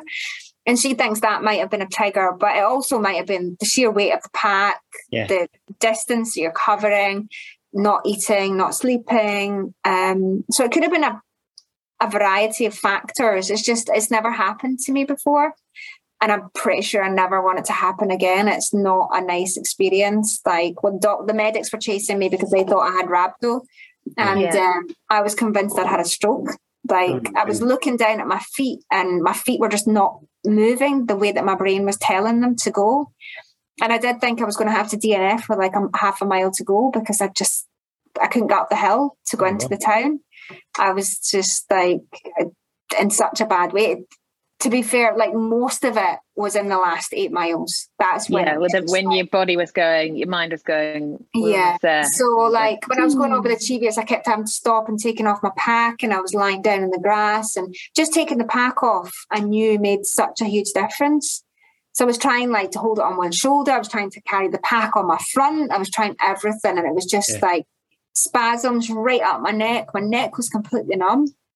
But um yeah, I think like the last two miles on the road before we went into town, that was truly horrific. And I just like now and I, I see the video and I can't watch that. I can't look at myself that bad. Yeah. But you know, still But to us, you're a hero. Like you look at that going, oh my God. But to us, we're like, that is amazing. Yeah, She's it's amazing. She looks so cool. I want to look like that too. Yeah. I'm going to pay a grand and I'm going to look like that too. no, it's just like it's just it's not how I envisaged finishing it, that's for sure. But the thing is, like when I was running down the hill in my head, I was like, just pull yourself up, pull yourself up. And I was Is that you upright? It's like I can Photoshop it. I'll about 30 degrees. I'll I'll put you I'll adjust the picture. in my head, that is not what I look like. But yeah, I find, it's a hard watch because I'm just I know how much pain I was in at that point. Mm, Um, mm. but to still be like so happy, um, yeah. And then when I saw my uh, my mom and my uh, brother and sister there, although they're like so super happy and so supportive, and they're always very interested in what I do, it's just like they don't have really have that much of a grasp of things, you know. Um, and my mom doesn't drive anymore; she kind of lost her confidence with driving, so she finds like she can't really get to races. So my brother had taken her Yeah. down, so that's why I was like, I've either done really well or I've died. I can't work it out. but um, Little Yeah, bit of I- both. I just, my mum was like, but you walked straight past me and then you looked at me and then you went and sat down and then you were like, oh my God, my mum's here. I was like, I just didn't register that in that Yeah. time. That's So- totally understandable. Yeah. Would Yeah. you say that that that finish, the the finish wasn't the the style that you your normal finish? Um, Um, would you say that is your pinnacle of your ultra running career so far? Eh, it's definitely right up there. Yeah, it is. It is. It's just, um, yeah, and I just like even now, it's just, it's kind of. You did that. You did that. But we um, haven't. We've had. We've talked to you for quite a bit, I'm aware that the time is ticking on. And you prob and Marco's probably like, "What's for tea? Chicken starving down here." What? Um. When did when you finished? You've now got not that long a turnaround before doing another massive race. Yeah. How does that feel in your bones? And do you feel ready to start training? I do because it's something different, isn't it? Yeah. Um, no so pack. obviously, I've got my place in Badwater, which is not. It wasn't even on my radar at the beginning of the year. Did you know um, you were running it before the spine, or was No. it like? No. Oh, that's quite good, isn't It it? never even crossed my mind. Um, Yeah. So uh, I um, I wanted to get into Western States this year, um, and I didn't make it in the draw for the fifth time, which obviously it just gets harder every year. And I did say that if I got into Western States, that I wouldn't do the spine because the recovery takes too long. Mm, So mm. obviously, I was really glad I didn't get into Western States. Um, and uh, then I saw that the applications for Badwater were uh, opening, and I just kind of thought maybe this might be my year. Um, so yeah, you've got to like uh, do like an application form. So it's an invitational. So there's only a hundred places. Mm. So you basically got to. It's like a pitch, really. It's like you put in an application form. It's like a CV, and then they select who they want to come along. And then when they were doing their announcements, I watched it on Instagram Live, and uh, they did start. They said straight off, right? There was already fifty places taken from people who'd Okay. rolled over. Wow. It's the internationals who couldn't travel during COVID, so they were like they only had fifty places to give out, and I was like, mm, I don't know, I don't know.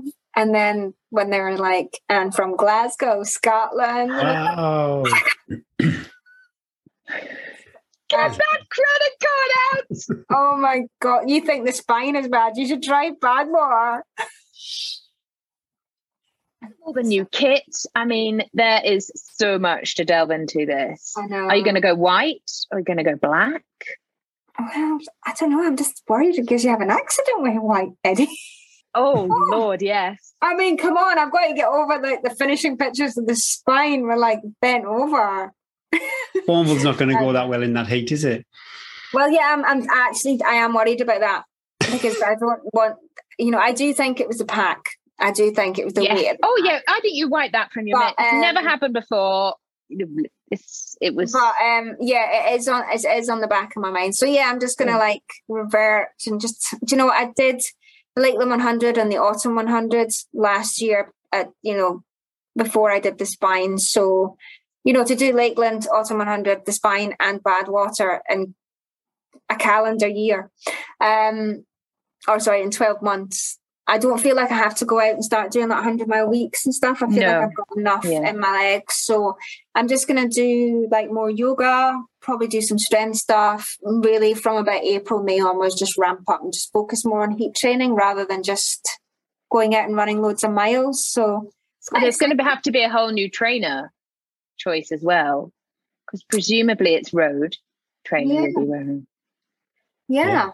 So um yeah, it's quite exciting. So it's actually quite nice that we're going away and we're going to go to Vegas for five or six days and then do the race and then going to LA for the rest of the week. So we're actually going away for two weeks. So it's quite nice after like not being anywhere for so long to have mm-hmm. like a proper holiday and not just a holiday where it's me going to do a race and then we come home. So yeah, it'd be quite nice. Got loads of Badwater questions. Yeah, we have to go. We're going to get her back on. I mean, we could do about six podcasts. I mean, you can ask me all the questions you like. I don't know the answers. I'm literally just giving them my money. That's it. Awesome. So, right. yeah, so I'm just like, Eddie sent me a podcast interview. I loved that Sally McRae interview. It was so, So good. good, wasn't it? He's like She's my good, yeah. absolute hero.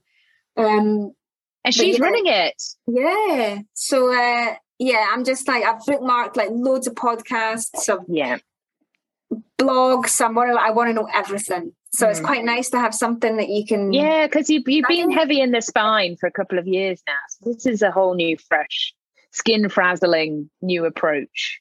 Mm. You couldn't get more different. I know. it.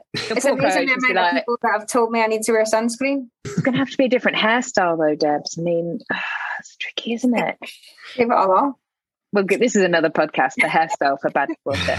Right, Gaza, you go. Let's go. Yeah, final we've been in five. an hour. My goodness, thanks for all the time, Debs. Debbie. Thank you, Deb. so much. It was great to be on. I'm glad you finally asked me. I'm glad we've now got the benchmark of the things. I am need kind. For all these other ready. podcasters, I would never ask you the week after a race to come on a podcast. I'd be like, I wouldn't do that to you. You got to go softly, softly, and let it and let it filter a little bit. Eddie waits till she gets a place in the race and she's like, Debs, come on, chat with me. Ah, No, I did not. You. I asked you. I asked you at least an hour before. you asked me that. You asked me before you got your place. You're right. I'm just- I'm just but I do blame you, and I'll be cursing your name you. Yeah. on night I think three a when I'm like, lot "You of told me, Debs. You said this would be fun." I think a lot of people have, um, you know, commenting how happy I looked, and then they're like, "Oh yeah, we're we're gonna sign up," and I was like, "Ah, suckers." I'm under no illusion how tough that race is. But remember, we had like really quite favourable conditions for the latter stages of the race this year. So you're going to have Yeah. like, there's We're got gonna be. it bad. Well, do you know what? I think because I did it in the storm year, and uh, so when like they were, the weather was looking good, and then they had to cut out that section and bus and taxi people. I was like, so I was all over that. I was like, I'm embracing all of this. You know? When I just one more question. When you got in that bus or whatever it was that they did you just fall straight asleep? No, it's not that far. As you know, I was like, oh, were you like really aware that you possibly didn't smell very nice and some poor person was having to drive you? Yeah, we had to kind. There was a guy who'd done like the hardcore races and stuff. Was a taxi driver. I can't remember. His, I think it was Roy or something now. But now I'm just making stuff up. Um, but yeah, we had a good old chat. Oh, Oh, see, I'd be, I've been. like, I'm sleeping. I don't talk to me. I think most people did use that opportunity to have a nap, but I just spent the whole time in the hall trying to sleep, and I couldn't because it was like really uncomfortable and really cold. That must be mega frustrating when you want to sleep but you just can't. So do the quick five. Yeah, do it, Gaza. Do Right. okay. First one rugby or football? Shit. Nice.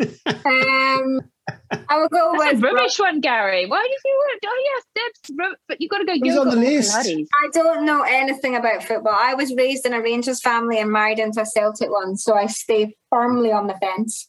Um, probably rugby. At least I kind of understand rugby a little more than football. Yeah. Scotland beat beat England at the weekend. Well, that was a seamless so- little uh, cue in there. That's why I like rugby. Hollywood calling. They're going to do your life story. Who is going to play you in the movie? oh my god. What's her name? Rebel. What's her face? She's going to play. Oh. Rebel Wilson. Yeah. Yeah, she's pretty funny. Uh, and because she's got impressive, much more impressive Yeah, frontal features. because we have the same breasts.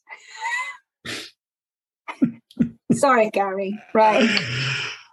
she, I think she's brilliant, so she can play me. she is super funny. Jeez, cheesiest song on your playlist. Cheesiest song.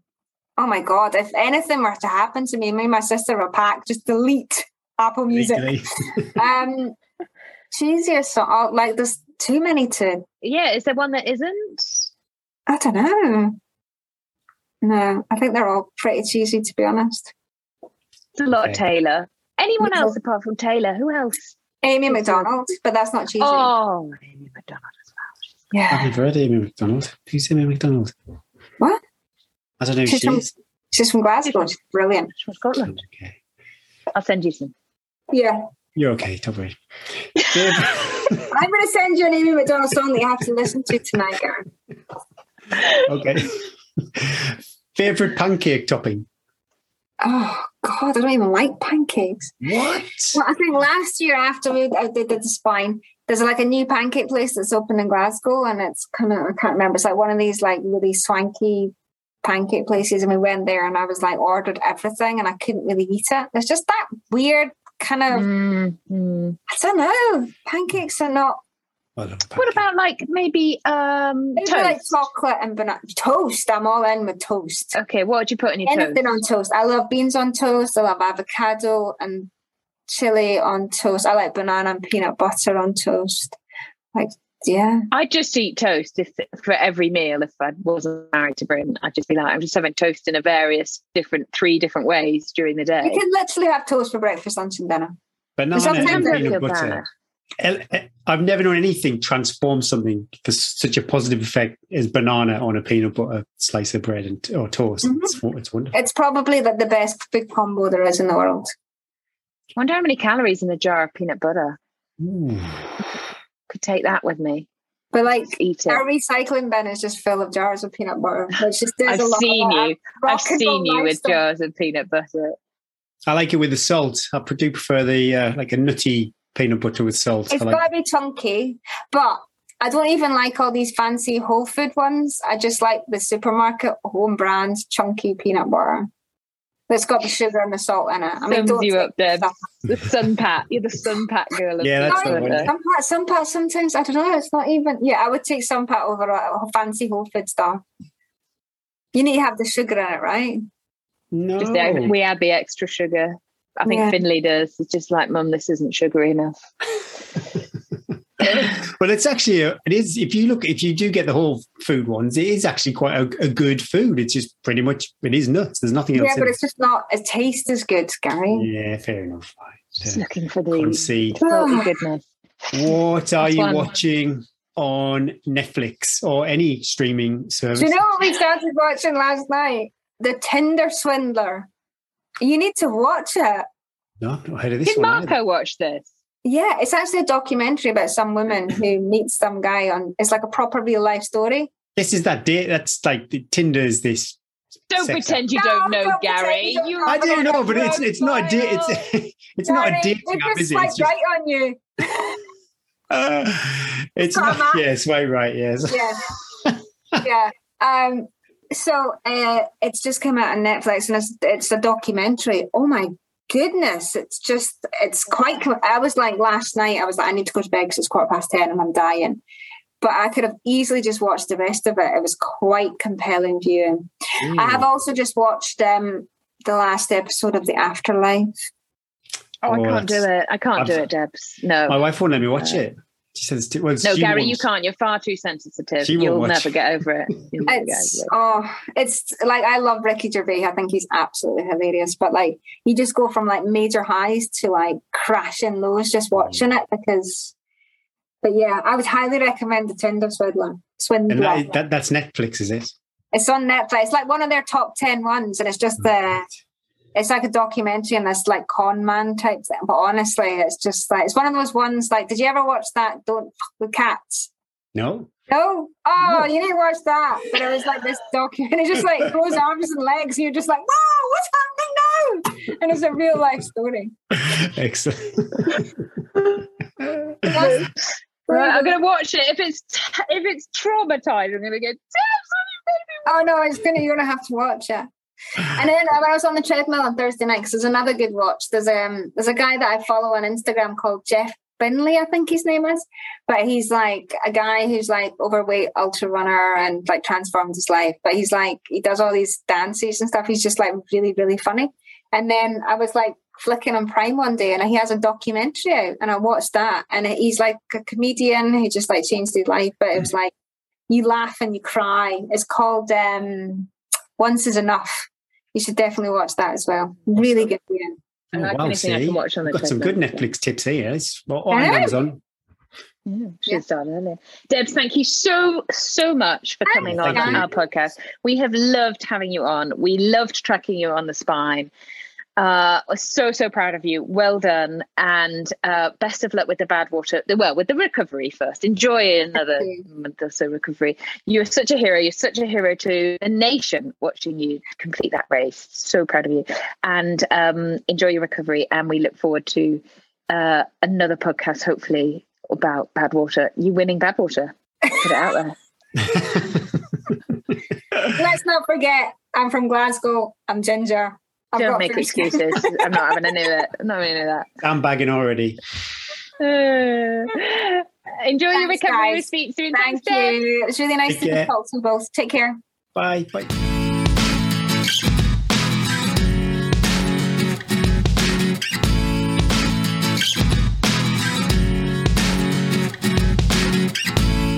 Oh, what a guest, eh, Eddie. What a story. And I really you know, to hear her recall that she really didn't like the images of herself at the end when she could see how much she was struggling. You know, it's quite emotional actually. And to keep moving forward with all that going on, I thought showed amazing resilience. And um, yeah, she's not content with 268 miles in freezing, cold, wet conditions. She's now going to go and do 135 miles in roasting hot, the Badwater 135. Which one would you do, Gary? Spine or Badwater? I think I'd probably Badwater. I don't do well with cold at all. No. Really my Raynaud's, I'd be 10 mile in and have Raynaud's, and then that'll be like a week, a week of Raynaud's. That would not be. Would How not... much money am I going to spend trying out different variations of SealSkinz gloves? I mean, the good thing is, is that they'll be worn because I wear gloves for six months of the year here. So at least, or I'll just palm them off on kids. You need to start hitting some brands already. All the content they're going to have for a year. but yeah, great guest. Thanks for giving up your time, Debs. Uh, we had a great chat last night. So yeah, thanks for that. Hope you enjoyed it. Upcoming races, Eddie. Another busy weekend. This one's looked really good. It's a L long distance walking event. The Winter Poppy Line, 50 miles, 22 hours. It's on undulating countryside in North Norfolk, and it does state previous experience of night navigation will be advantageous. So I would not sure. I think I'd prefer to navigate on the Pennine Way than to do an LDW of a navigation in the dark with their oh, instructions. Oh, poem or something written tied onto a fence. I've never North Norfolk is somewhere I don't think I've ever been. So I love going to new places. I think that would be awesome, and it wouldn't break the bank apart from the journey and accommodation. So yeah, good luck, everybody. We've also got the last one standing Four Nations Trophy Oh, yeah. uh, over in Northern Ireland at Castle Ward this weekend. There's loads of um, I saw Ian Keith's names on the starting list. Not sure that he'll be. Maybe he oh will. be. my goodness! Back Mind out, Debs. Debs is running again, so Yeah, well, it's a bit low. We we kind of think I don't know why because she said yeah, it's almost a month. It feels like it was only yesterday, but Yes. um, uh, I'm not sure be ready to start tourist start line. I think Debs would say that too. But good luck if you're heading over there representing one of the nations. That'll be exciting to follow. Hopefully, the weather will be kind to you. fingers crossed. Good luck, everyone. Coming up, Eddie. What's on the cards? Big week this week. Head down, focus. I've got quite a lot on my plate, quite a lot of work to do, quite a lot of training. But I love it like that. And we've got we've had a fresh dump of snow. Um, so I started the week strong, straight up. We recorded, didn't we? We were podcasting, and I was all ready to go. As soon as we finished, I was straight up out the door on the skis, get some meters in, um, and then it will be i've got ticked off my hill session already this week um i do you do this i pre i preload the week of all the sessions i love doing and then it gets to the end of the week and i've got to oh still got to do that one so i'm going to try and hit a 20 hour week this week because um as i said then i'll be a bit more bit more taxed under the um That gym and everything, and skiing and bikes, that whole yeah, shebang. so I try I try and do three hours gym. Um, I try and do five thousand meters on my skis. I try and do my two key running sessions, and then all the rest is like steady running, biking, and um, yeah, I'm really the gym. I'm just loving the strength. I'm feeling such a difference. Though I did do, as I said to Brody, one of his step up things the other day, and my butt was the sorest it's been for a long day, a long time. But um, yeah, now I'm thinking, got to be as strong as I can be, Gary. Got to be as strong. There can't be a Yeah. weak muscle in my body. Uh, so yeah, hopefully ticking off another good week. Hopefully no ill children, and I could just have a few days at home without. But mummy, but mummy, but mummy, mummy, mummy. What about you? Do I need to ask? What's Well, there's no 200s, but we're going to finishing off, I think, this speed block with your 12 400s. so that's, yeah, that should be quite good. And then also my other quality session. There's two things. I've either got one, this other quality session, which is two times four minutes, then three times three minutes, and then four times two minutes. Um, I can't remember what the recovery is with that. Or there's a cross country on Saturday. Not too sure. We'll just see how the week pans out. But I still would like to get two quality sessions, and one of those might be the race. Uh pretty sure I'm off the lakes. Also doing a. Don't want to give it away, but I'm doing a leg. Bob Graham round leg four refresher. So I'm hopefully going to be helping somebody on their Bob Graham round attempt coming up soon. Is someone that's Uh, on the show by any chance? Maybe. I'm not saying anything. They've not advertised it, so I'm not saying any more than that. Oh my gosh, I love this. No, no. Um, so yeah, although I, you know, I'm quite familiar with leg four, and I'm hoping oh, my commitment for the day is leg four and leg five. So I've got a big. Oh, nice. That makes Yeah, it worth you going up there as well. Yeah. So to, on, so if we do go up this uh, during the week, be kind of park at Honister and then run over to Wasdale, which is about five six mile. If you do the passes and not the big summits, um, it's not a bad run in. And then you just jump on leg four, basically, and come back to Honister. So that is the plan. Fingers crossed. It all depends on my friend's work pattern and shifts if you can get time off. But I'd really like to do that. And I think nothing other than that. Yeah. A few more stressful Netflix programs to give me anxiety. If anyone's out there watching Ozark, did I? Oh, goodness me. We just watched the, Lisa and I were sitting there, like just holding our heads, like really. Is it so violent? There was a really disturbing scene. Um, I don't want to spoil it for anybody. It, it is violent. And it's it's not. You know, sometimes when you watch, we watch Fargo, and Fargo is quite it's quite funny and dark, but then there is real violence in it. There's no funny in Ozark. It's um, How do you watch it? well, somebody said it was good, and it is really gripping. Uh, but this was the season, only season one. I think they're on season four now. We're well well behind. But we wondered why it was really stressful, and it was the finale, and that's why when it oh okay finished. I hate that with Netflix when you like binge watch and you don't realize you're watching like the last one, Yeah. and then you're like waiting for the next one. Like, is that it? That's it. There's no other series. And then some of them, like, did you ever watch 24? What was it called? Um, not 24. Survi- Designated Survivor. Did you ever watch I've that? seen that one. It was really, it was really good, and they blew up the whole of the American Parliament apart from one guy. So he was made, um, he was made president, and it was so good. Oh, all right. And then they just stopped making it. It's like, well, you can't do that. That's quite You frustrating. It's half a story. But I'm not Anyway. too sure if I've got the emotional capacity to watch. You've mentioned it quite a few times in the last hour, so I'd say maybe, uh, maybe Disney Plus channel for you tonight, Gary. You never guess what, Eddie? Stop it. What? You won't believe it. Two five star reviews, and we're not going to read them both out this week because that would just be too gratuitous. Gratuitous. But yeah, I'm going to read it, or should I? You read it. You.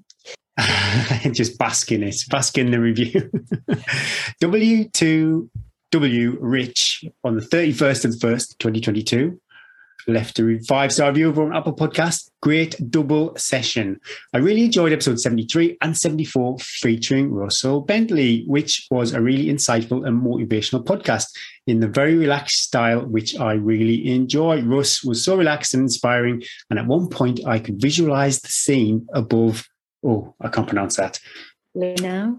Yeah, as he strugg- struggled to battle on for those last 10 miles. Great production and the back, Gary. Keep up the great sessions and motivational guests. Oh my goodness. If I knew your real name, I would thank you by your real name. But whoever you are, People- I've seen a few comments like of our relaxed style. Is that like in a report where you'd be like, they try their best because you know we sort of like maybe don't script this as much as we should, or is it that people actually just enjoy? I'm taking the positives, Eddie. okay, let's take the positives. Natural.